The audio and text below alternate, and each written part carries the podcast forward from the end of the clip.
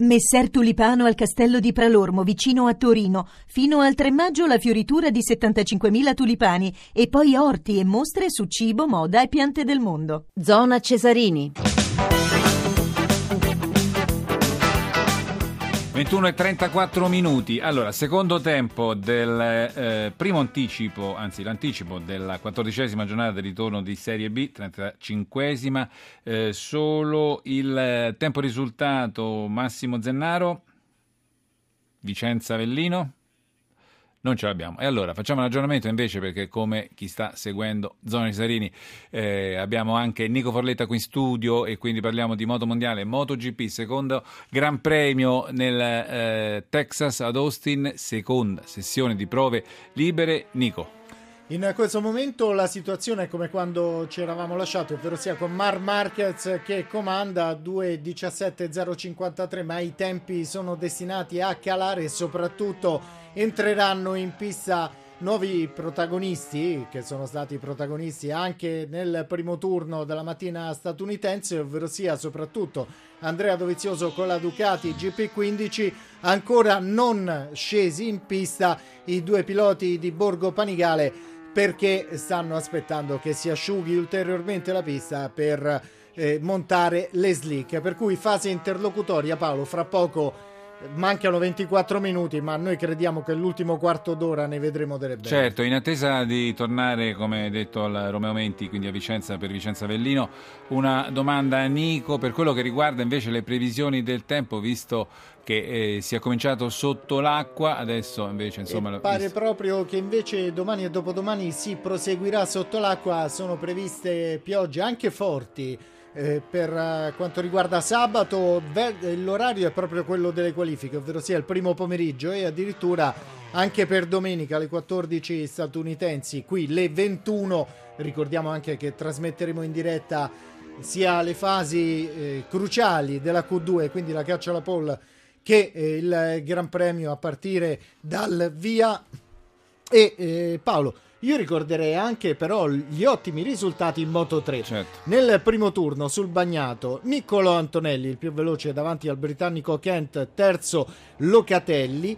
Nella seconda sessione più asciutta che bagnata, Masbu davanti a Locatelli e quinto Antonelli. Perfetto, e allora ehm, Vicenza Avellino, quindi naturalmente l'anticipo di questa quattordicesima giornata di ritorno della Serie B, siamo a meno 8 dalla bandiera scacchi, abbiamo il primo ospite, ripeto il risultato è ancora 1 a 0, siamo praticamente al settimo della ripresa e salutiamo con piacere Alessandro oh, Dalcanto, ex Vicenza, buonasera Alessandro Dalcanto. Buonasera a voi, buonasera a tutti difensore insomma, che più volte ha indossato naturalmente la maglia eh, del Vicenza, tra l'altro con anche eh, la Coppa Italia nel 97, quindi un'annata strepitosa per il Vicenza. Eh, non so se sta seguendo questa partita, comunque era, io l'avevo definita all'inizio naturalmente una sorta di prova di playoff tra queste due compagini.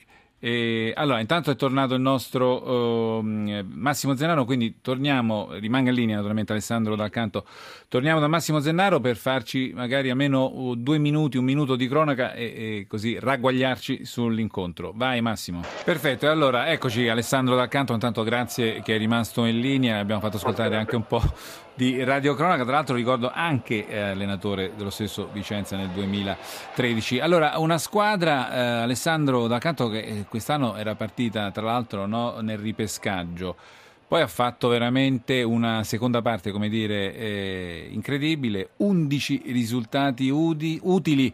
E insomma, eh, veramente un, un, un Vicenza che sta, secondo me, sorprendendo alla grande penso che nemmeno loro aspettassero mm, una stagione come questa. Eh, insomma, sono partiti da classica neopromossa, se così si può dire, anche se sono stati pescati. Eh, qualche difficoltà iniziale ce l'hanno avuta, non per una squadra che era stata allestita per fare la Lega Pro. Eh, con qualche ritocco insomma, hanno migliorato un po' l'organico e, e, e i risultati portano anche a quello che uno non, non si aspetterebbe. Ecco. Tolto il Carpi, Alessandro D'Alcanto, insomma, che in effetti ormai eh, fa così, sfoglia eh, i pedali delle margherite per capire quando, quanto tempo prima vincerà, eh, insomma andrà direttamente in Serie A. Secondo lei quante sono, quante squadre vede in corsa per i playoff? 50 in su, secondo me si possono ancora giocare tutti il secondo posto. Eh, dipende tanto soprattutto dal Bologna che, che è davanti, che ha eh, organico eh, e ambiente per poter rimanere al secondo posto, però insomma, eh, da Vicenza, Avellino, Rinone allo Spezia eh, sono tutte squadre Livorno che possono insidiare il secondo posto. Secondo me fino al, al Lanciano sono tutte in corsa comunque per i playoff. E allora andiamo a seguire altri tre minuti con eh, Massimo Zennaro, poi le facciamo un'altra domanda, la salutiamo. Vai Massimo Zennaro, Vicenza Avellino. Abbiamo ancora naturalmente Alessandro D'Accanto. Una domanda, poi la salutiamo, andando a vedere uno sguardo proprio al cammino che deve ancora percorrere Vicenza eh, per la stagione regolare. E gli incontri diciamo più pericolosi, oltre questo dell'Avellino di questa sera, poi sono proprio alla fine perché incontrerà Spezia, Livorno e il Frosinone. Eh, ce la farà comunque naturalmente a centrare questo obiettivo? Beh, eh, io penso che a star dentro il playoff assolutamente sì, perché a starne fuori con i punti che ha vuol dire che deve avere un crollo verticale che non penso tra la condizione della squadra possa avere. Vero che sono importanti gli scontri diretti alla fine, è vero che tante volte gli sgambetti e i calci li puoi prendere soprattutto da squadre che lottano per eh, obiettivi meno nobili ma eh, molto più drammatici dal punto di vista sportivo che sono la, la permanenza in categoria, ecco, quindi eh, insomma, lo sanno bene, lo sa bene l'allenatore che è un esperto, quindi non penso che corrano il pericolo di sottovalutare niente. Grazie ad Alessandro Dal Canto, buona partita Grazie anche a lei. A voi. Grazie, arrivederci. E allora, prima di tornare al Romeo Menti, un aggiornamento qui in studio con Nico Forletta, perché stiamo seguendo, come detto, la seconda sessione di prove libere del MotoGP Austin in Texas. A che punto siamo, Nico? 13 minuti al termine, adesso è balzato al comando Alesce Spargarò con la Suzuki 209 seguito da Danilo Petrucci con la Ducati GP14 del team Pramac 48 millesimi, ma i tempi scenderanno ancora Paolo perché l'anno scorso Marquez che dominò il lungo e il largo chiuse i turni di libere in 2.03 al primo turno fece 2.04 704 quindi io credo che andranno a testarsi intorno al 2.05 mancano 12 minuti al termine. Marquez per ora è rimasto ai box e adesso però vedremo perché usciranno tutti i migliori e cercheranno il tempo. E noi introduciamo salutiamo Francesco Oddo ex dell'Avellino tecnico dell'Avellino. Intanto grazie buonasera Francesco Oddo. Buonasera buonasera a tutti un nome che ha dato, un cognome che ha dato eh, tantissimo allo sport italiano, sin da suo padre Giovanni Oddo, che era campione atletica leggera, e naturalmente poi Massimo Oddo, campione della notte di Berlino